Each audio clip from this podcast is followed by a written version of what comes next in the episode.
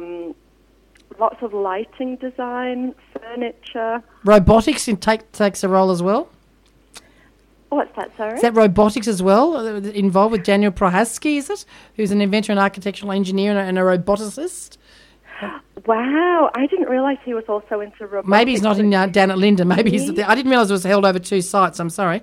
I just thought it was just at Linden. surprise me. No, his work is an amazing um, cantilevered TV unit um, that has these big concrete blocks that kind of counterweigh.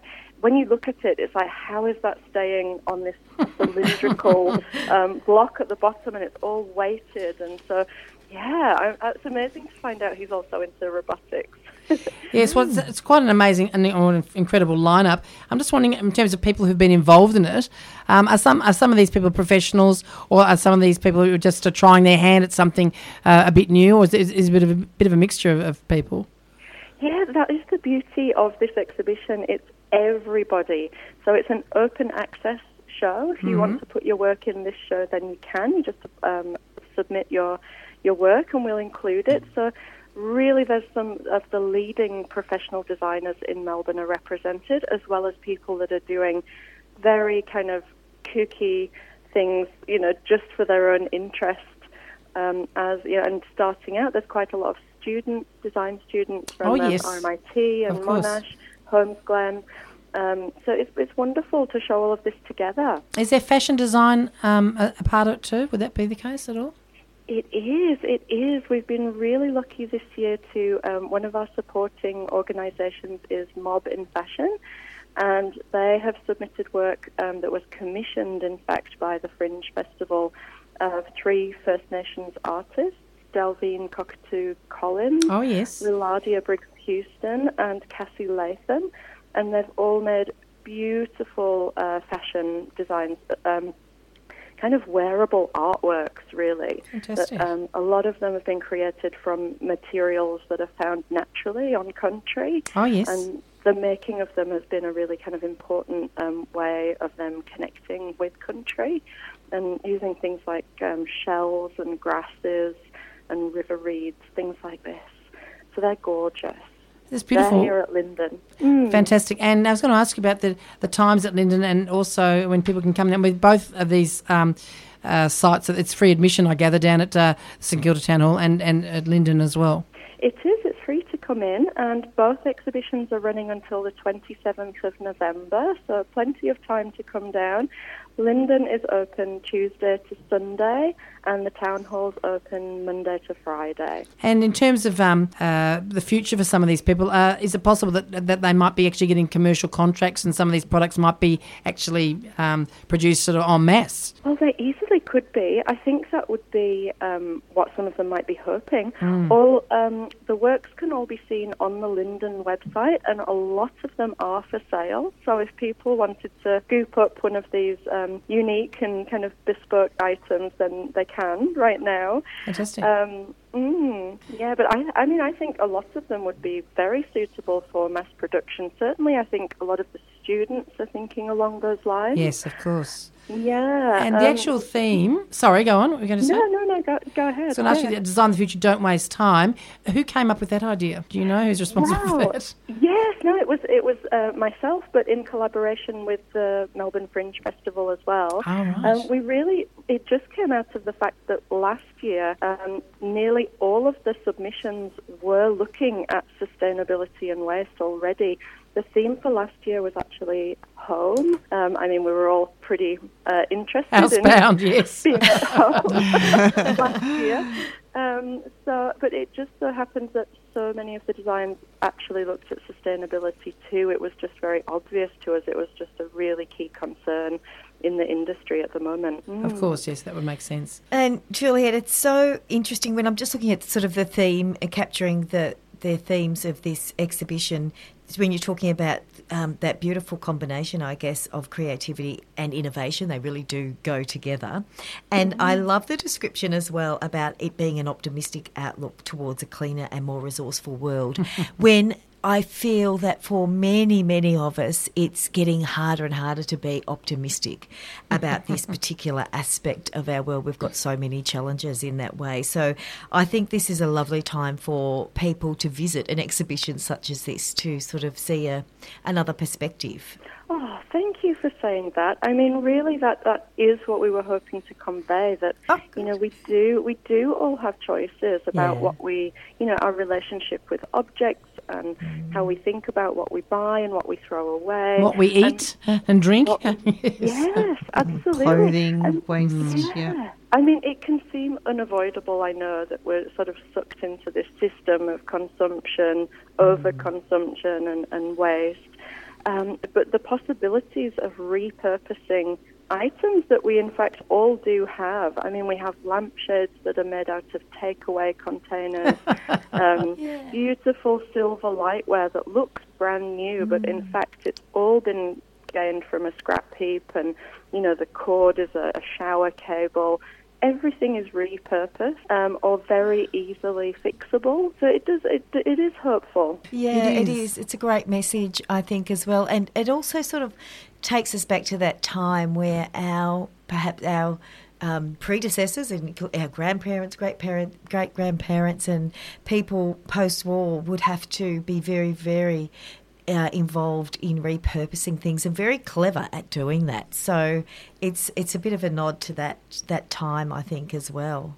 And also that we've got so much, so much, well, so many materials. We've got so much out there that there's so many materials that, you know, budding artists can leverage now without even needing to create a new material or have a new, um, uh, you know, I guess material to work with. They've got so many existing ones that can be um, resized, repurposed, you know, crafted in some way um, to make art from, um, even if it's functional or, or just beautiful to look at. Um, there's so much out there to use. Yeah, that's right.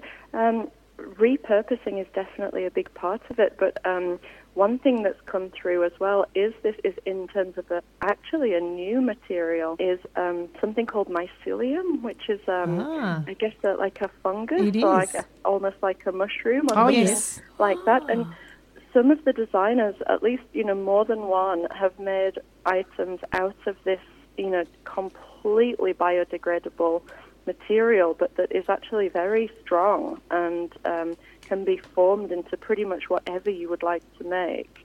Uh, and it's quite cutting edge. It's a, it's a new material, really, um, but so much in line with you know natural systems and, and things being biodegradable.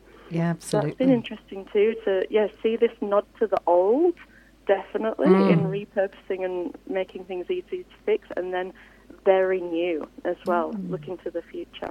That's wonderful. It sounds brilliant, uh, Juliette. And can we just check again with you when uh, the exhibition opens? Just some of those details. It's open now, I think I believe. It started already. Yep. It is. We're into it. We're more than a week into it now. Okay. Oh, brilliant. sites. So we've got Uh, another running- week of school holidays. You can get your Yes, kids to go along, something free and fun to do.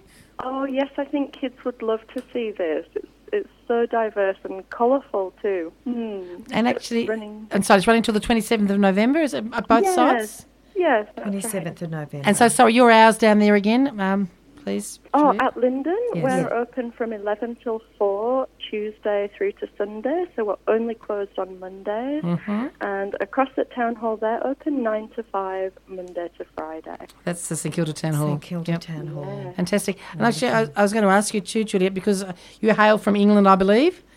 Yes, that's right. I'm from West Yorkshire originally. Oh, okay. Oh, lovely. Um, and uh, all creatures great and small sort of country, is that right? But, uh, Yes, Yes. Harriet. That's Yes. exactly Beautiful, beautiful part of the world. and I was going to actually ask you, um, in terms of um, artistically, how Australia measures up in, in terms of um, uh, what you know what's been uh, back home in uh, in Britain. I mean, have you noticed us being uh, being able to hold our own, so to speak, even though we're a much younger country in many Oh, ways, in terms of artistic um, output, I guess, in some ways. Yes, anyway. It's completely unique what's happening here. Mm. Um, I mean, I've been here nearly 20 years, so I would probably know maybe more about, I'm more immersed in the art scene here than I Mhm. am what's going. You know, I'm not really across what's going on back in back in the UK anymore. Um, but I mean, I think the thing to be celebrated here um, is definitely First Nations culture. I mean, that's what that is for me. That's what's unique and um, It is. so important about what's happening here. Certainly, and, and, oh, we, we stand out because of that. That's true. And you mentioned that there are Indigenous artists who've got some some some of their work on display. They're fashion designers, so that will be well worth checking out as well. Fantastic.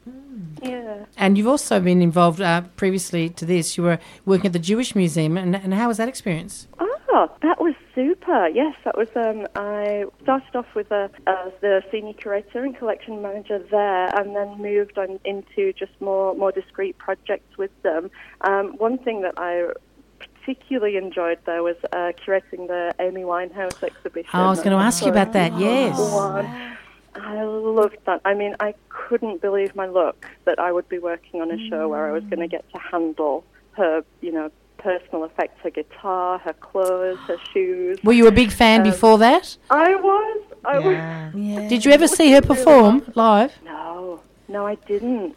Gone too soon. She was. She was. Uh, she, the, the, uh, somebody was talking about her on the radio the other day, actually. Um, but yeah, that was supposed to be a brilliant exhibition, and that's one that's um, I think it's had the approval of her family, and it's been touring around. Is that is that right? Yeah, that's it. It was um, originally curated for the Jewish Museum in London and co-curated with Amy's brother. So it was That's it was very personal and really did have that uh, family input. It was all about her. Quite a lot of the exhibition and why I liked it was about her um, childhood and you know where she grew up and how Oh, she yes. first got into performing and and who she was as a person. Because I think how she was portrayed in the media towards the end was particularly in the UK, it was quite cruel. It and seemed not that way. Positive. Yes, actually, um, when yes. she was outstanding, in fact. She was very, She very was. gifted. Yes, she was. Yeah. In fact, I think it was Lisa Millar, um, the uh, ABC journalist, who was talking about um, about, about her, her love of her music. They were having a she was having a chat with Brian Nankervis on ABC about some favourite you know favourite tracks or tracks that meant a lot to her in her life, and she mentioned Amy Winehouse and how she had been in in London at the time, um, around the time that Amy died, I believe, and and she just was saying that. Uh, it would, the media certainly seemed to be quite savage um, about about poor Amy. So, um, but anyway, she she has left a, a great legacy. But as you said, uh, went far too young. Yes, yes. Uh, the family were very behind the exhibition, and as you mentioned, it, it travelled all over the world. I think it went to Vienna, Amsterdam, Tel Aviv, um, back to London for a second Wow. showing, as well as as well as being here in Melbourne. So we were lucky to to get in on that tour. You certainly were. And and what about future plans for Linden? I mean, are you actually are you based at Linden most of the time now? Is that is that your role there?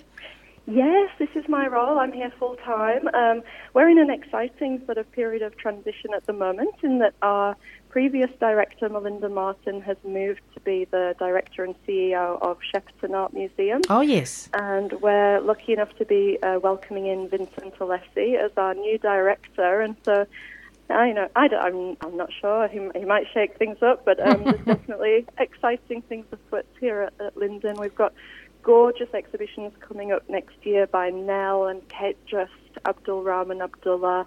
And of course, we'll have the postcard show over the summer as well. I was going to ask you about that actually. Oh, that's a that's a famous one that's been going for many years too, hasn't it? Beautiful.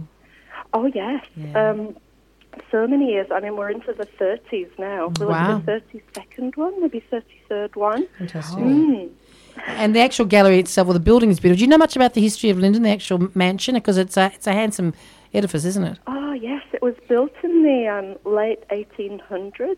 Um, it was a, a family um, who migrated from Europe and made their money through the gold rush. Oh yes. The Michaelis family um, built this house and lived here with their 14 children. Oh my goodness. the walls could talk. Right.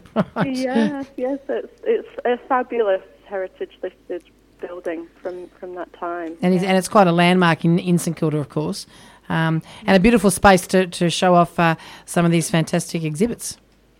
Yeah, it's great. I mean, that's what we're doing. We're really contrasting the the old old building with brand new art straight from the studio. Fantastic. Sounds wonderful. Some lovely things to look forward to um, in the future, and, and you've described that for us so well, Juliette. It's been great speaking with you. Thank you so much for joining us, and all the best with the exhibition. My pleasure. Thank you. And we'll so have to get down and check them out. Thanks so much. Okay, bye for now. Thanks, Thank Juliette. you. Bye. Bye. Where are you now? Lost Frequencies and Callum Scott. We know where we are. We're in the Box Hill Studios. We are, Big live indeed. conversation. Five minutes to five. I had a little shovel article. I hope it's not too soon. Too soon or uh, not? that I Let's wanted see. to share before doing a little bit of a sciencey nutrition spiel, if I may indulge. Mm, yeah. Given it's spring, I thought we could talk a bit Spring about clean? livers again, Detox. uh, which I do every spring. um, but I've also got a little science tip as well. But this is uh, from the shovel, and uh, I had a little giggle with this one because it's a royal bombshell, as there has been many lately. It's been so many lately. I know. Another. Um, and this one is Royal Bombshell Queen no longer take, talking to Meghan, Daily Mail reports.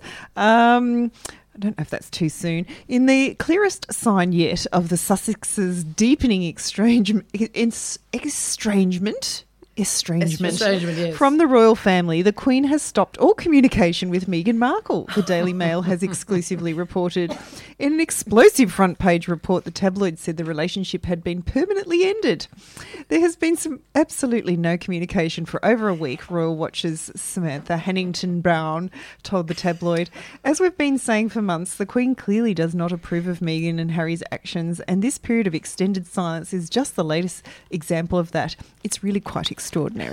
Oh dear, and and look, that that just goes to show though the craziness around all. I, I- every time I click on an article, it's about you know the the things that Meghan has done and how Harry was rude to all the staff, and Oh, there's a bigger rift between. And he's ending. he's got to uh, hurry up and finish his book because he's adding new chapters. And not he's not writing it because. You know, I know. he can't. Yeah. But um, uh, he'll get Ghost someone else to do that. Yeah. But uh, you know, anyway, but uh, so I've decided to sift through the fact and the fiction. I'm only taking my royal news from Vicky and Dickie Arbiter. Oh, yeah. I've spoken about them in the past. Okay. Uh, father and daughter pair, and they are very reliable. Very reliable. Vicky and Dickie, and they're the ones. So, um, yeah. There you go. Well, this this this kind of finishes up with a little a little joke. It says Hannington, Hannington Brown said her sources describe the Queen as cold. Uh, There's been absolute silence on the Queen's part, not even a phone call. We've even seen this coming for a long time now. This could be, well, the end of the relationship. and I'd probably say it would be. Yes, I think they've they've uh, got themselves back to the states and they're back in California land and uh, California. living it up. There, yes, I feel felt very sorry for the Queen in terms of that relationship too. Would I been know. really yes, sad. and I did, did think if only Meghan could have held off for a little while, Yeah. maybe there could have been a, a bit less uh, uh, friction in the family. But then uh, my partner Joe said, well, they probably thought she'd live for another 10 more, more years anyway, like her own mother. So, Yeah. Exactly, exactly. exactly. There's a little bit of a surprise. Big surprise there. Oh dear. A bit more on more realistic Yes. and well researched information. Oh, Um, let's go there. From Science Daily, I thought this was a really interesting article that I found in the nutrition section, and it's it's titled "Babies React to Taste and Smell in the Womb." Um, so scientists have recorded their first direct evidence that babies react differently to various smells and tastes while in the womb by looking at their facial expressions. Um, a study led to led by Durham University's Fetal and Neonatal Research Lab in the UK, took 4D ultrasound scans of 100 pregnant women to see how their unborn babies responded to being exposed to flavours from foods eaten by their mothers. Researchers looked at how the fetuses reacted to either carrot or kale. I feel like that's been a bit of a, you know, it's giving kale a bit of a bad rap here. um, just for a short time after the flavours had been ingested by the mothers. Fetuses exposed to carrot showed more laughter face responses, while those exposed to kale showed more cry face responses And I understand why. and I'm having a little grimace at that. Um, their, their findings could further our understanding of the development of human taste and smell receptors. The researchers also believe that what pregnant women eat might influence babies' taste preferences after birth and potentially have implications for establishing healthy eating habits. That's why my kids love magnums. Um, this study is published by the Journal of Psychological Sciences. It said the human experience humans experience flavour through a combination of taste and smell. In fetuses, it is thought that this might happen through the inhaling and swallowing of the amniotic fluid in the womb. Um, a number of studies have suggested that babies can taste and smell in the womb, but they have been based on post birth outcomes, while our study is the first to see these reactions um, pre birth as a result. Um, so it was quite interesting. They said they're going to do more follow up studies to see the influences of other things. Um, but they have done studies like this in the past with more harmful chemicals such as smoking. Um, so I didn't realise that facial expressions could be termed a scientific response. I know. Um, but this is a journal article, and it's, um, I mean, it was only a small research, but quite interesting to see that they are now using these very um, these 4D ultrasounds to do a number of different things because they can see so much on the inside. You actually Um, can. I've seen a few. It's kind of at freaky. the uh, lately, yes, that it is just amazing the clarity. So it's sort of like we surveyed over 200 unborn babies, and they said that they, They really don't like kale, and please yeah. don't No. serve it to me when I'm Uh, out. give me carrot as my first food Carrot. because it's so much sweeter. Yeah, So, um, yes, go carrot. Go Uh, carrot. well, I thought That's that was really interesting and Yeah. very fascinating. Yeah. Yeah. So, who knew? Wow, I didn't. did not know that. Mm-mm. Mm. Intriguing. It is very intriguing. Which leads me to some other intriguing nutrition news, which isn't a lot of news, but over winter we can often exercise less and eat more comfort foods. Me with my hand up here in the studio right You're now. not alone. me too. So early spring is a good time to spring clean. Uh, and I've been doing some spring cleaning and spring gardening at the moment. But I'm talking about spring cleaning our bodies and also clean out one of our key organs of elimination, which is our liver. And the liver is quite a key organ in the regulation of energy, body fat, toxin elimination, cellulite, clearing our skin and hormone balance, and it plays quite a powerful role in how we look and feel each day. Our skin is obviously another. Uh, area of elimination. When our liver's not functioning very well, we might find that we have outbreaks on our skin as well. But looking after your liver and going through a regular detox or elimination of all of the extra foods, as I say, um, enables that liver to regenerate and assist to process the harmful liver loaders that we're exposed to every day. So, um, it's just a few little tidbits on what the function of the liver is. It does detoxify our blood, including bilirubin, ammonia, hormones, and chemicals. Um, it does process nutrients, uh, so they're absorbed more efficiently by the body. Uh, it regulates the blood composition and the balance of protein, fat, and carbohydrate. Destroys our old red blood cells. Um, produces bile to digest fat uh, in conjunction with the gallbladder. Producing essential chemicals to help blood clot properly. Breaks down and metabolizes alcohol, coffee, and all of the medications, and really anything that the body doesn't recognize as a food. Um, so that's like colours and uh, toxins in the air. Uh, produces essential proteins and cholesterol, and actually stores minerals such as iron and vitamin A. So it's quite important for all of those things. But if you think that your liver might be functioning suboptimally, which it can after a long winter of perhaps over snacking, Yes. um, you may find the following things or following symptoms may indicate an impaired liver function. And I just want to put a caveat around that. A lot of these symptoms are very general. And so, may not mm. think, please don't go and think that your liver's stopped functioning because it, it hasn't. Mm-hmm. Um, and these can be also causes of other underlying conditions as well. But it can cause digestive upset, so bloating, acid reflux, heartburn, constipation, or no appetite. Uh, when you have the skin conditions, as I mentioned earlier, when you have things like rosacea or a sudden outbreak, uh, but a key one of the key signs is a very yellowing of the skin and eyes that is quite a common um, uh, skin condition that you might see with liver not functioning optimally. That's the inability to remove that bilirubin. Uh, change in mood, anxiety or depression, inability to lose weight, high blood pressure, dark urine, indicating that you've got kind of concentrated urine and you're not getting rid of all of your toxins, chronic fatigue, excessive sweating, and another one which can be more common is bruising quite easily. Um, so can be um, situation for liver function. The good news is we can um, get rid of half of our liver. And um, it will regenerate. Yeah. It's amazing, isn't it? So Yeah. the good news is that when we stop taking the things that might be causing damage to our liver, our liver will regenerate if it hasn't over if it hasn't had any scar tissue. Oh, yes. thing, So yeah. cirrhosis is when the scar tissue forms um, and the scar tissue replaces the healthy tissue, which means those cells of the liver can no longer do its cleansing. So the scar tissue grows, the liver's inability uh, has an inability to function um, optimally.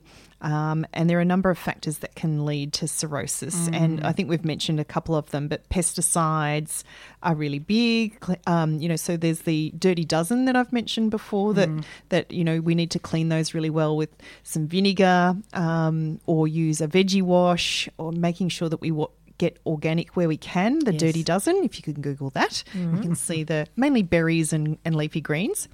Um, cleaning products all of the chemicals related to cleaning products, unless you're using bicarbon vinegar, which I think are my favorites mm-hmm. Personal care products with their dioxins and bleaches, air pollution, air fresheners, alcohol, food additives, medication, water pollution, to name a few. So, what can we do to get our liver to relax a little bit and have a bit of a holiday from mm-hmm. the winter overload? Firstly, we want to remove all of those toxic foods. So, those high processed foods that we have a little bit more of, uh, those that are particularly high in trans fats and refined sugars. Um, some of those processed meats, I call these the luncheon meats, the hams, the bacons, um, Salamis. Yes, uh, can contain nitrites, nitrates. So if you can get ones without that, then that um, they can be quite toxic to the liver and take quite a bit of processing. Um, the second thing, which is really easy, is having a, a nice glass of water. You can add some lemon juice or apple cider vinegar in there. Um, adding water and a bit of vitamin C aids in synthesizing the chemicals out of the liver. Um, they can be easily absorbed by the water, and drinking freshly squeezed lemon juice in the morning can stimulate um, the digestive function and the liver to actually keep producing and keep doing its job really well. Green tea is another great one, Oh, yeah. quite antioxidant rich, very uh, important for protecting the harmful effects of alcohol in particular. So, you know, having a a tea after a bit of a binge drink um, is a good idea. The key is not to binge drink, of course, but having a green tea afterwards. Um, it has catechins in it, a polyphenol, um, which is helpful for preventing inflammation in the liver. Uh, one that I like a lot, which I'm talking about at the moment, is as our veggies are out and about and we're getting some more seasonal carrots, and you know, even our babies in utero love carrots at the moment. but carrots, beetroots, and bitter greens in the brassica family are all out and very seasonal in spring. So the broccoli, cauliflower, Brussels sprouts, cabbage, and kale even kale, um, they contain a lot of particular uh, vitamins and minerals and fiber that um, are called indoles and glucorophane, which converts to sulforaphane, which is an enzyme that's produced in the liver. So you're actually helping and assisting the liver in um, producing the enzymes it needs to um, detoxify. So, um, what I really like is to get a bit of a flush of those carcinogens and toxins from the body. You could probably make a juice with nearly all of those. So, I have a, a little recipe for you for a couple of juices a green and a red one. So, if you're looking at detoxing or just perhaps reducing a little bit and supporting your liver, um, the red juice is six stalks of celery, um, one beetroot, one knob of ginger, half a lemon, and a sprig of coriander. So, coriander is a really good remover of heavy metals in the body. So, if you like coriander, get some more into you, and adding some ice if you like. So, putting all of that together, um, the beetroot and the ginger are pretty yummy together. So, I find that to be really nice red juice and good for liver cleansing. If you prefer the green side, um, you might want to use this is four kale leaves, uh, a cucumber, only two celery stalks, again, the same knob of ginger and half a lemon. Um, you could put your coriander in there, but in this one, I'm putting two slices of pineapple. I think pineapple and kale work really nicely with together, um, and with the ice cubes as well, makes it a nice fresh drink. Some people like to add spirulina powder or a red or green vegetable powder to um, make that zing a little bit more. Um, so that's just a nice one to help with a bit of detoxing. Um, there are a couple of herbs and spices that you could add. Um, just to name a couple, because there's so many um, garlic, ginger, turmeric, dandelion, and St. Mary's thistle are some of the greatest uh, supporters of liver. Um, stimulating digestion, activating the enzymes, and getting that bile to flow to get the liver functioning optimally. So, they would be my protocol on the food front. Nice. So there you go. A little, few little tips on cleansing the liver. Excellent. So we love our liver in spring. Yep, that's it. And it is springtime right now, so Uh-huh. get on it. Not just clean the house, clean the liver as well. 12 minutes past five here on Big Life Conversation. Just hearing from Good Charlotte there with a little bit of Dwayne thrown in. Take this crown. A topical topic. Crowns going flying everywhere at the moment. Crowns flying everywhere. Lots of crowns. Um, 3WBC, you're on. You're listening to It's 14 minutes past five. This is Big Life Conversation with Nicole, Barbara, and Jacinta. And I wanted to talk now, very serious talk, about procrastination. Or should we do it later? Ha ha. um, but Yeah, let's, let's do it later. Let's have a chat about procrastination. Some fun facts, first of all. Everybody experiences procrastination. We all procrastinate, right? All of us. So, we're all in this together, folks. And I've been doing a little bit of research on procrastination lately, um, asking for a friend um, who's finding Or- a bit or hard. three. To, or three get, to get started. And a few little things that I have found out. Um, certainly that it's a human challenge and we all have it in some way. Procrastination is also a choice driven behavior and we can change it because essentially we're making a choice when we procrastinate. Okay. yes. So we just need to be aware of that. But a few hints and tips that I thought might be a little bit helpful. Um, we're looking at uh, how to get motivated and how to stay motivated with with motive with um, procrastination. And so one tip I read about was start with something easy. Okay, it sounds easy and it is, but that is a really good step if you feel that procrastination is taking hold. And often it's on those tasks that we just don't want to do. That's when we tend to experience it more. So, starting a project or starting whatever it is you need to do can, can be the hardest part, just actually getting started. So, there's a, a book that I, I've heard of called uh, The Long Game, and it's The Long Game How to Be a Long Term Thinker in a Short Term World. And that's quite true. Yeah, well titled too. Um, a book written by Dorie Clark. I haven't read it, but uh, she shares on how to get started on projects that feel overwhelming, and we've probably all experienced this. You know, big project. It it's sort of like that um, saying, "How do you eat an elephant?" One, one bite at One a bite time. at a And I think it's a really good concept to have in your mind when you do. You are faced with a huge project, whether that's, for example, you're talking about spring cleaning before Nicole. Yes. You know, Yes. the house needs a massive spring clean, Yes. and I would procrastinate on that because that big project in itself, when I visualize it, it's too much, and so you have to break it down into small pieces. Um, so the idea from this book is to get started on projects that feel feel overwhelming. Is to trick ourselves. I love tricking the brain with an easy behavioural change. So instead of focusing on that big, enormous task ahead, they say create little tiny habits. They're so tiny and doable, they're impossible to resist. So you break it down into the easy to achieve steps, which of course build in more potential wins. So a little step forward, a tiny step forward. It might be one cupboard. And actually, I've done this Or one, in my kitchen. one red juice. Or one red juice. That's right. Exactly.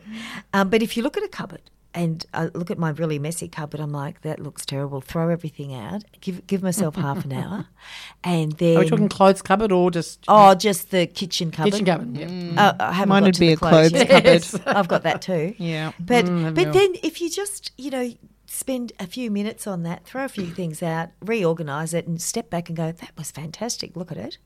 It's a short term and it's a really easy goal to achieve. So so in this book it says that it's you know can really help us to keep that motivation and build in those wins that requires that motivation. Um, and also, some of this research has found that once we start behaviours, it just becomes easier to keep going. So sometimes it's the getting started that's all that's needed, and then we can build the motivation and the momentum. Um, and there's a lovely little quote. I, di- I didn't know this quote from Martha Martin Luther King, I should say. Uh, you don't have to see the whole staircase; just take the first step. Quite like that. Um, another strategy around motivation to change it up, changing up the environment where you can work. Uh, when you work can interrupt the procrastination cycle. And that's really great. If i remember during covid when i was just stuck in my office at home and i couldn't go anywhere it just felt like i needed a change of scenery. And uh, so i think that's quite a good idea. And with the new spring weather appearing and some nicer weather outside you might have a little space outside. You can even do your work. So just trying to change up the environment a little bit can help us focus and it also satisfies the brain's need for novelty. So, what can you change in your environment? That might be another good thing to do. So, a few things on procrastination because I think as you're talking about that theme of springtime, Nicole, it's a good time to get going on lots of different things, you know, cleaning out lots of things. I agree. I've got quite sore shoulders and, and really strangely sore fingernails from pulling out weeds in my. I do have a rather large front and back garden, and it has been a little bit neglected. And my husband and I got out there. Um, on the weekend, and yes, just wanted Good to take one bit off at a time. But once you start one bit, then the next bit shows, and then the next bit. But it was quite enjoyable, It's and it was a beautiful day to do it. Yeah. But I, I, I didn't think that pulling out weeds would cause little muscles in behind my fingers to be sore. So I've been pulling out weeds and I've got, I'm like, why are my fingers so sore? RSI or something. Wow. yeah, just the pressure underneath the fingernails and lifting things out. Um, there was so many, um, but very nice to look at. So yes, spring's a great time to do all of that. To do I all of that, agree. So beating beating the procrastination. Yes. I say if we can trick our brain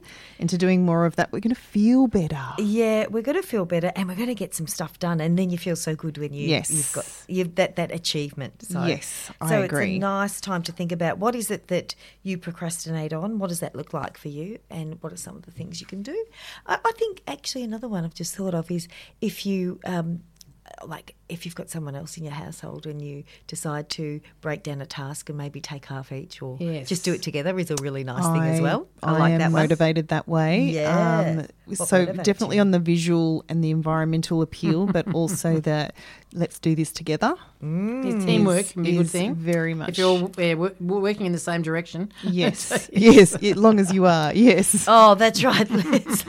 yes, exactly. As long as you're working as a team. Hmm. Um, just one other thing I came across this afternoon that I, I didn't know about. This is something completely different, and I, I often. Uh, Catch up to date on, get up to date on some world issues from the media outlet Women's Agenda, which I find really good. Yes. And today in Women's Agenda, they were reporting on um, an address made by Bolivian President Luis Arce, uh, who declared 2022 as the year of the cultural revolution to eliminate the patriarchy. Oh, wow. Telling world leaders this decade should be used to transform structures of inequality and end violence against women and girls. He was speaking at the UN General Assembly and made a very impassioned speech, apparently, drawing attention to gender inequality and linking the patriarchy to colonialism and hmm. capitalism. Interesting. Absolutely. So he also said his nation, Bolivia, Bolivia, has declared 2022 the year of the cultural revolution to eliminate the patriarchy. So urging others to do the same. Very, very interesting. And he also wanted to draw attention to something that really does alarm us at the global level, and that is the persistence of violence against women and girls Yes. In particular Indigenous women and girls that find themselves in situations of poverty. And we can certainly relate to all of that in this mm-hmm. country. Yes, not mm. isolated to Bolivia, that's no, for sure. no, absolutely. And some really Iran, I, th- I think it's Iran, where there's some very, very.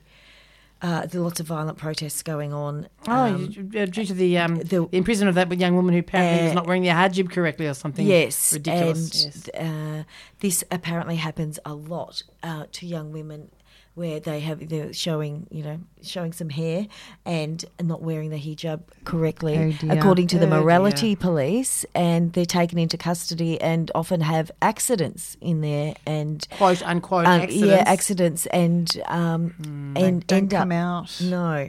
So, and apparently this is something that's been going on a lot, and that the families are obviously too frightened to speak up about this. And Oh, this young woman's father uh, did speak up about it. And of course, you do that at great personal risk. Uh, as well, in a country like that, so it and there are there've been riots in in Iran. And it used to be such a westernized Yeah. um, Very know, sad. Mm. location as well and, and a travel destination. But yes, yeah, absolutely. not at the moment. but important for us to all be aware of. And um, yes, I don't know. I don't know what the answer is to any of those things, but no, it's important we it's- are aware of It's it. It's big stuff, isn't it? It is big stuff. There's a lot Uh, of big stuff going on at the moment. yeah, uh, lots of big stuff. Putin, and you know that that's just to name one Yeah, leader that needs to be. I, I don't know how we can, you know, we can uh, find people in Iraq and Iran who. Uh, are terrorists. Well, he's kind of terrorizing, isn't Oh, he, at the moment? And yet His own people seem too. to I mean, well, access yeah. him very Mm. readily. No, So, no. But really I think. I mean the whole world's watching on, and I think the Western world's very, very anxious. Very nervous or anxious. And interesting to see that even China didn't want to get heavily involved. Absolutely. Which I thought was highly. Yes, Uh, stepping back. Uh, yeah, and I think yeah, I thought you guys are supposed to be mates. So Yeah. you're a bit apprehensive, thinking, "Hang on, what do you think you're doing? Yes. uh, is this a wise move?" They've gone from besties no matter what to hey, I'm not quite sure about this Yes, friendship. exactly. So that yeah, it's going to be very interesting. Um, 27 minutes past five here on Big Life Conversation.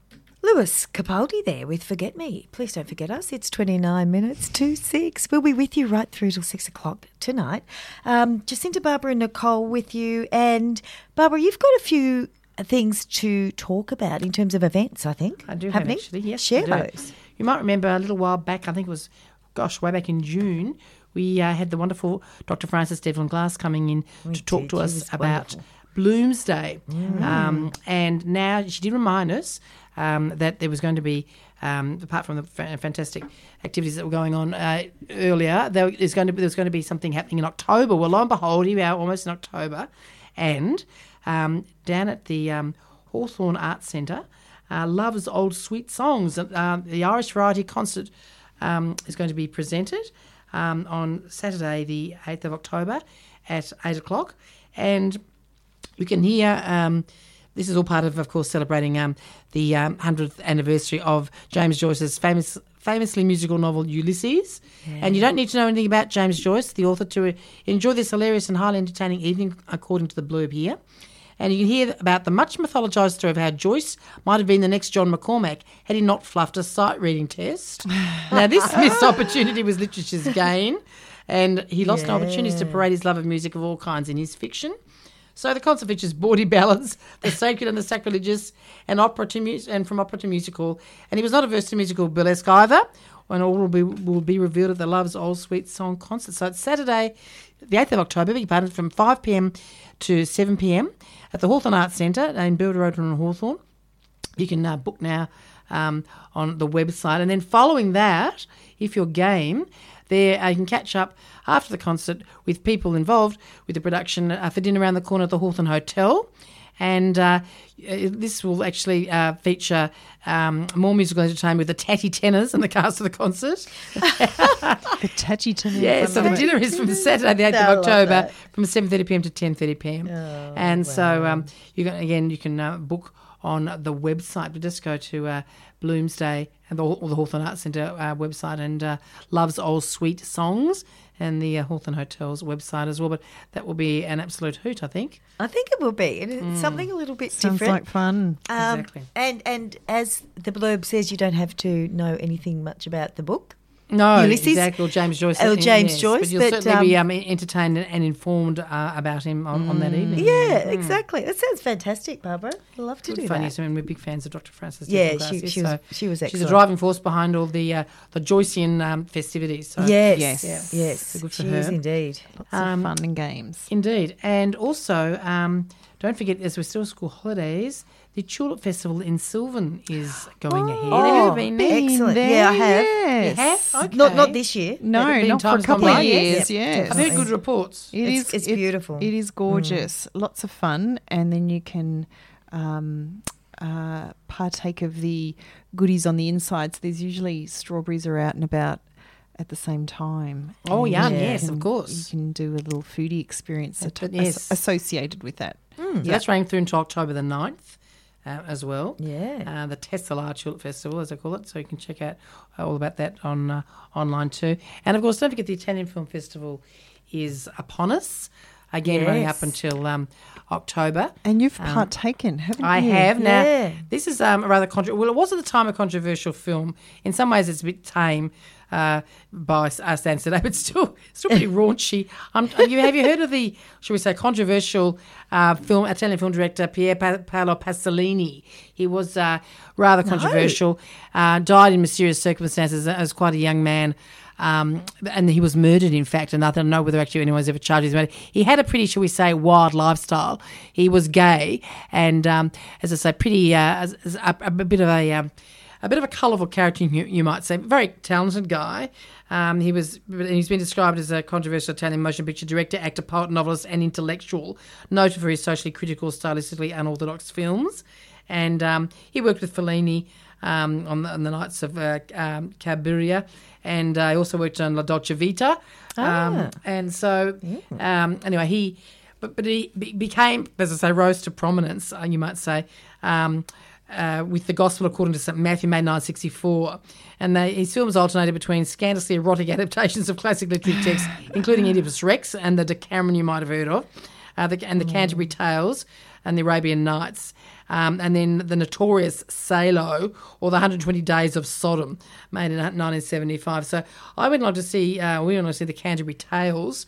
Um, Yeah. Now you might know Geoffrey Chaucer's. Yes. Maybe you studied them at Oh school yeah. excuse me, or elsewhere.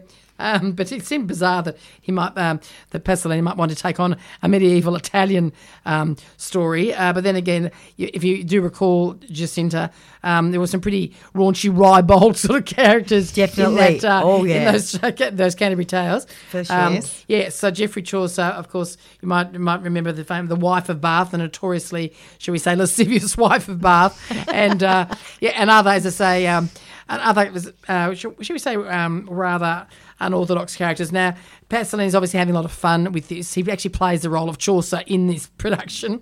It was made in 1972. And um, it actually won the Golden Bear Berlin International Film Festival Award in 1972. And um, of course, it's uh, in Italian with the English um, subtitles, but it's, so it's 50 years old, and uh, it's, it's quite violent, it's quite crass, it's quite funny in a very slapstick sort of a way.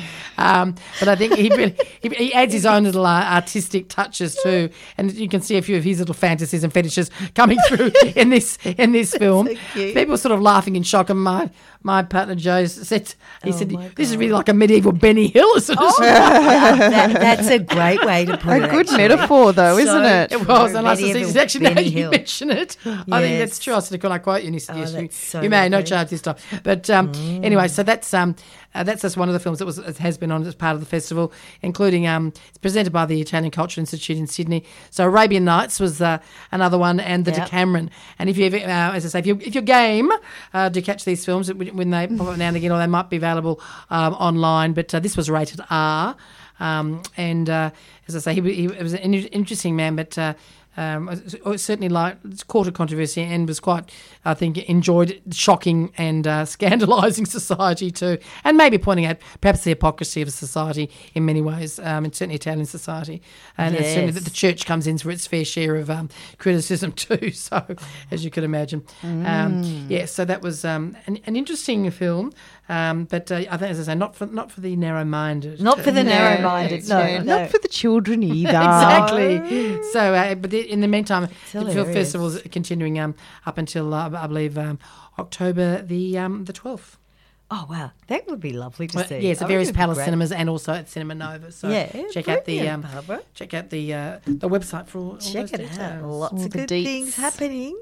Yes. Um, now there was a, a, a couple of TV shows that we were mentioning Yes. before. Mm. You were going to talk about Zan Rowe's show. Is it Zan Rowe? Zan Rowe, yes, yeah, that's right. And and it's really interesting. I haven't seen her new show called Take um, Five. Take Five. Yeah, now I've people are on, to, on onto this sort of thing about name your five favourite films, your three favourite songs, and it's a, it's a, it's sort of a, a gift that keeps on giving, as they say. Yeah. yeah, and um, yeah. So last week, I know I'm a big fan of Guy Pearce. Yes, uh, you think we all like too. here. Very talented fellow, and uh, not just as an actor, but also as a musician. Yeah. Um, yeah, and he went through. Um, uh, five of his tracks, his favourites, are the ones that had particular significance for him in his uh, in his life. Um, and um, it, well, I knew a bit about him, being a bit of a fan, but it was not. It was common knowledge actually that he had quite a sad life. He lost his father when he was only, I think, aged about eight. His father was a pilot and was uh, yeah, in a in a, terrible flying accident. But um, anyway, but Zan apparently didn't know that. I'm thinking surely that would have been a bit of research you would have done, and, and that knowledge has been out there for a while.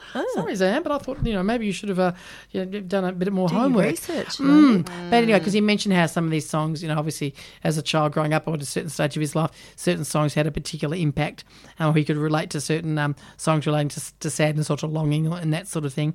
Um, but it, yeah, it, it's a great concept for show. Yeah, um, and she does a, good job. I think but that's that's the upper side. Um, Yeah. and uh, yeah, and, and these people, uh, you, you get to see, uh, get a bit of insight into what makes them tick and, and what's, what has made them, um, you know, creative in their own musical ways and in other ways too.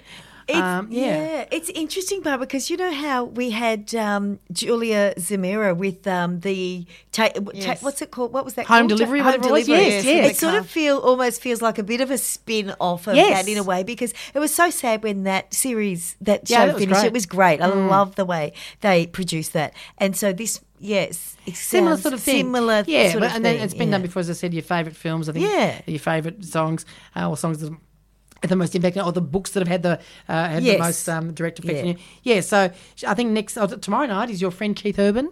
Um, Ah, see, my my sister's in love with Keith. Is- is I'm, she? I'm not. I'm Oh, not really? not so in love. But, Not so. No, I'm not but, so um, in love. But she she is quite. In fact, you know, been to concerts and things like that. So Yeah, yeah. I might have to pass that on to her. Oh, She'll yeah, quite- I'm more of a Guy Pearce fan than a Keith Urban she- fan myself. She'll Yes. tune in to the ABC.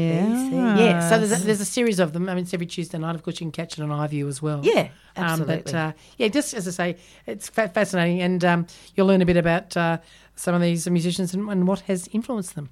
Excellent. I like it. I like those sorts of things. It's quite interesting about bringing back series because I've I love Spicks and Specks and I'm enjoying Oh, yes, yes. watching the new Spicks and Specks. So I'm so pleased that that was back on because I just loved that. Yes. and really I nice to have that too. back. Yeah. Um, and also watching the. Um, the uh, the Centre for the Elderly and the Teenagers. I Oh, keep forgetting yes, the name of that. Old. People's Old Home People's for Home for the Teenagers. Teenagers. It's That's coming right. It's finishing up It soon. is finishing up And soon. I'm, sadly. I've got to um, catch up on that one. However, because it was school holidays, I was speaking with a client of mine today saying how, you know, there's not a lot of age appropriate or, you know, non violent, um, I guess, for kids nowadays and we were thinking about what we enjoyed as kids Yeah. and he said he'd just been through all the um, old karate kid uh, series and of course there's the, the second or third series of the new karate kid with you know Ralph Macchio in there as well. Yeah. And so talking about how that is you know taking up again and getting really good reviews. Uh, and I just sort of said, you know, well, I've taken them through, you know, all the James Bonds, um, right from Oh, yes. black and white right through to, to now, and also um, all of the Raiders of the Lost Ark, and um, you know, to do with um, uh, Harrison Ford and Oh, yeah, and the. Raiders of the Lost Ark series as well. So um, it's quite good to go back and show the kids some of the things that you watched. Yes, some of them have aged a little, but some of them do stand the test of time. and those, Yeah, were some some, of the ones have. that that quite were quite good. Yes. Um, so that you don't have to get lost in some of the um, new ones out there and have to press the quick. Let's pause that. It's not right. Yeah, no, that's not yeah, quite it's a bit tricky appropriate. now, isn't it? Yeah, Yeah, absolutely. yeah. So there's a lot out there. Um, There is. A lot out there. Um, one I'd recommend on the ABC, Savage River, showing Oh, at yes, the I haven't seen moment. It's yet. sort of a I've seen it from- mystery Yep, yep.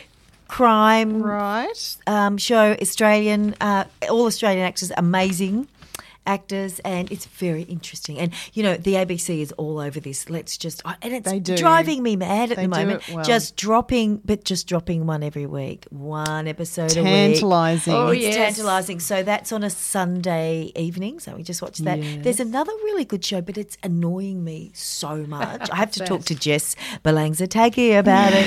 It's called Marriage, and it's a, a- Oh, yes. yes. I saw a bit of it the other night. Uh, you- I love Sean Bean, A the British- actor. He's a great actor. He is excellent, and so is the female lead in Yes, it. she She was in uh, I cannot remember her of stuff. name. Yes. uh, lots of stuff, but it's it's it's it's painful at times, and it really focuses on the marriage of a couple who've been together for about thirty odd years years. yeah, yes. long, long time, and Yes. various different things that are going on, and it is. It's. I think it's meant to be annoying. I hope Yes. so, because gosh, it's annoying. It is. it is. And yeah, it's a bit frustrating and, and it's very intriguing and, and you're left hanging with some scenes you're not quite sure what's going on. But it's it's really good actually. But it's kind of real life. It's it can, it- Yeah, tha- so and a lot the of it hit home and some of it tedious. doesn't. Yes. It feels tedious. It feels As marriage can be sometimes. As, yeah, as relationships in general can be. So they, they portray that those themes really well, Hmm. and so I, I really would recommend it. But again, that one they drop a, an episode every Saturday. Um, Yes, it's a that's right. Saturday night view. And you'll be glad to know, you political people, Oh, yes. um, that uh, Planet America's back. I love Yes, tonight. America. Tonight, oh, is fact. it? Because Yes. I've missed that. This That's is a tune good. It's on at uh, 9.35 with our 9:30. friends uh, John Barron and Chas Licciardello. Ah, They're great. Chaz. So they're talking Yeah. about the um, the midterm elections, I think. Of Yes. course, yes. Yeah. Oh, there's Well, lots to talk course, about. yes, there is is. enough to Oh, talk about. Wow. And they do it so well. They're They do. brilliant, They really actually. enjoy it too, don't they? You Yeah. We've been getting suckered into Race Around the World because it's Oh, kid really? friendly and you know it's a bit of travel, Oh, armchair travel, yes, um, and that. and people behaving badly with each other under stress, and some not so, um, which is good. But uh, I'm very yes. disappointed in the good old Rings of Power from the Game of Oh, Thrones haven't series. that. Yes, my husband said the same thing. He's tried to watch and he's like, eh, And no. we've we've started the new um, Lord of the Rings, uh, I guess offshoot as Yeah. well, Oh, yeah. and um, it's okay. It's okay, uh, Hmm. but again, not quite hitting the mark as the original did. So, Okay. yeah, Um, and the other thing, I'm just going to say this about a show that I only got watched like last night and maybe one night last week when it was the the hol- that long holiday we had, and it was about some farmers. And I'm like, oh, no, Oh, I don't think so. I really don't. Another think this farmer wants a very wife, a good. Yeah. husband, and a cow Yeah. or something. and it's yeah, but they've introduced all these new women, and it's blown everything apart. and and, and now it's become, you know, uh, what's Temptation Island? It's sort of it is a bit, it's a bit like that. And, and my husband actually said to me, he's like, he said, I, I don't know that this show's appropriate for now. We I think, I think it's sort of not very It's appropriate. or- gone now. It's it's Well, Rather dated It's the like- concept, He said it feels No really. intended, yes. Yeah, that's right. He said it- Time it, warp. It, it, it does feel a little bit icky because Yeah, it's like a harem or like, something. It's like that's what he was saying. Yeah, it no, felt I agree, Sort of I agree. You know who are they going to select? just like The Bachelor, you know, but bachelor is a little bit more commercial. just like maths. Just like- I mean, there's a few Maths. out there. Mm. Yeah, there is. And this was kind of the more wholesome of the variety, It but was it's, it seems supposedly. to have gone a little bit, you know, you drop in some new ladies and it's like, farmer has a house of four women. Yeah, that's right. Um, Which Yes, one and you, will and I you use the word lady lightly. Lightly, Yes. well, yeah, farmer has a yeah has a great has time. lots of fun. Yeah. So anyway, that is for other people of the Canterbury to judge. Tales, yeah. yeah, that's right. A bawdy romp through P-A-I-L-S, a bawdy romp, yes. a bawdy romp through a farm. And with that, we're going to go to a track. It's twelve minutes to six. Woke up in love. Gryffin and Calum Scott there, 10 minutes to 6, with you right through till the 6 o'clock news, which is coming up in 10 minutes' time. Big life conversation, a few things to finish up our show with. We've got a few extra things we want to ch- tell you about. And I'm not sure who's going to start. Can I quickly mention something, please? Let go. Have you heard about Alter State, a special festival that's on at the moment? At, Altered um, State? Alter State. Alter? Alter? It's going until the 9th of October. It's at, at Arts Centre Melbourne. And basically, um, it's about deaf and dis- or it's it's um, Oh. featuring deaf and disabled artists uh, who are taking centre stage uh, for this new festival, and it puts the work of um, these artists from Australia and New Zealand in the spotlight, encouraging interconnectedness and curiosity between both disabled and non-disabled communities. So it started with. Um, it started this month and it's going till the 9th of October. And it features uh, film and dance and, uh, and a whole lot of other interesting things. And uh, you can check out the full program at the official website, Alter State at Arts Centre Sounds Melbourne. interesting. Beautiful. And just a little snapshot of my trip away. We went to Adelaide the quick way via Yeah. Bordertown and Yes. um, came home the long way. And we went via the Great Ocean Road, Oh, yeah. but the Great Ocean Road from uh, Victor, Har- well, coming from Victor Oh, yes, Harbour Victor Harbour. through to Port Campbell Mm-hmm. and then to the 12 Apostles. And what I hadn't done before, normally I'd go the other direction and go to the 12 Apostles, and then you might skip some of the other sites Oh, that are post that, um, po- past sort of Port Campbell, because it is quite a long distance. It is. Um, but once you start with the Bay of Islands, which is quite spectacular, which is like the 12 Apostles, but they're bigger blocks of. Um, I guess earth that are sticking out from from the coastline, uh, very similar to the Twelve Apostles, just not sort of tall, thin, and uh, I guess crumbling away as, as, as much. Um, and there were there were about five or six different sites that were extremely spectacular to watch. Um, Okay. Not many people going to have a look. And then by the time we actually went to Port Campbell and then to the 12 Apostles, there was, you couldn't actually get a park. The, there's a new, since I've been, car park on the other side of the road and you have to go under the road and underpass to see it. Then you couldn't actually get to see them because there was that, that many crowds there. And then Oh, when you yes. saw them, you know, there's only about six, five or six there now hmm. because they've fallen down. Um, I'd just taken my kids through to all these other seven amazing kind of sites along the way. Um, and then we got to the 12 Apostles and it was like, meh.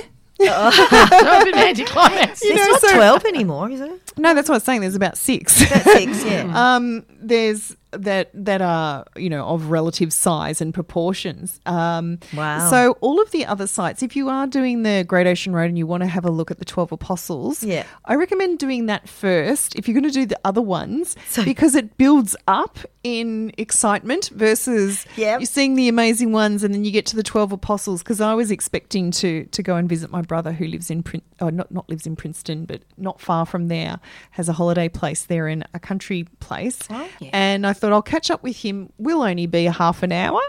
Well, we were hours. Oh, really? Because there was so much to see on the way along down. that route. Yeah. yeah. Uh, and it was the most spectacular day. It was between the rainy days and um, have some really amazing photos. So um, check them out. Check out the uh, other sites starting from the Bay of Isles Okay. um, w- onwards, and um, you will see some amazing scenery and cliffs there, as well as some other really interesting blowholes. London Bridge, you know, the uh, Loch Ard Gorge, etc., are all there, and. Um, uh, um, so if you miss out and you don't get a park at uh, the um, the Twelve Apostles, don't worry. there are better things ahead. Yes, got to Uh, manage that's my little expectations tip. too. Yes, Yeah. absolutely. So true. Yeah. And um, Port Campbell, what a lovely little town, and Port Fairy were my two kind of highlights Oh, of that yes. whole trip. I love many towns along the way there, but I have to say that I really enjoyed those two towns in particular. Um, lots more character and and um, lots of good things to see there as well. Yeah, very good. Excellent. So my little tips if you're going on a Thank road you. trip holiday. Well done, Nicole. You got anything else for us, Barbara? Just we want to remind people about, of course, the show finishing up, the Royal show finishing Yes. up uh, this Sunday, Yep. and Daylight Saving coming in um, early as a Sunday morning. Uh, but also, if you're um, a fan of um, Les Mis, don't forget um, that uh, Do You Hear the People Sing um, is, is on tomorrow night and at Hamer Hall, and also Wednesday, uh, and it's featuring um, uh, an amazing concert, actually uh, featuring um, an international line of stars, and uh, you can check out the work of um, the um, creators of uh, Les Mis and Miss Saigon, amongst others, uh, and Schoenberg. And also includes hits from um, Martin Guerre, the Pirate Queen, and the very first musical together, uh, La Révolution Française. So, anyway, apparently it's quite a, a stunning lineup of talent uh, if you're a bit of a fan of that musical. I certainly am. And uh, yeah, that's on. it's it's brilliant. It's amazing music. It is, Yeah. and so uh, check out Very that at the Arts. Centre Melbourne website. Mm, yes, I heard about that today, actually. Mm. And just a few little tips about life from a wise woman to finish up the show. Uh, you may be aware of Tay Tay, otherwise known as Taylor Swift. Mm. She is a massive 32 years of age. She's 32, right? Wise, wise and old. Wise and old, but she has some life wisdom. She calls it life hacks, um, and she was the guest speaker at a, a graduation in the in a university in America uh, not long ago. And at the graduation speech, she was imparting some of her wisdom to the graduates. Um, and I actually like, I really do like this first one. She said. Be discerning. Life can be heavy, especially if you try to carry it all at once. Part of growing up and moving into new chapters of your life is about catch and release. What I mean by that is knowing what things to keep and what things to release. You can't carry everything around with you, grudges, updates on your ex, etc., etc. Decides decide what is yours to hold and let the rest go. Life can be lighter. So I'm like, yep, okay, I think we That know works. That. Yep. I think it's good. Embrace the cringe. No matter how hard you try to avoid being cringe, you will look back on your life and cringe retrospectively. And we've all done that. Cringe is unavoidable over a lifetime. Tay Tay says, um, I promise you, embrace the the cringe. Uh, you'll probably be doing or wearing something right now that you look back on later and find revolting and hilarious. Just embrace the cringe. I love the cringe. I love that. I think that's quite It's nice. used too. quite frequently that terminology in our house. Yes. and final little bit of wisdom from Tay Tay is don't be afraid of mistakes. There you go. There we go. Being embarrassed when you mess up is part of the human experience, she says. And getting back up, dusting yourself off, and seeing who still wants to hang out with you afterwards and laugh about it, that's a gift. There we go. I'd say they're wise words. I think they're wise words. wise words for And, her uh, age. Yes, for her age, I think. I don't think at 32 I would have thought about No. those things. No. Mm. I've got to say. A little bit of disclosure there. But anyway, she is a wise woman and she's been through lots of amazing experiences. We hope you have a great experience for the next week. And we will be back next, the yeah, next week, next One Monday. mystery guess and one we think we, we uh, were sure of, but to be Yes, confirmed. Uh, Yes. Yes, Mm. we will be back with that. And uh, whoops, we're not going to play our theme song just yet. We'll wait till next week for that. and uh, but right now, what we've got for you is to play the news. So we'll say goodbye. Have a great week. See we'll you next see you next month. See you.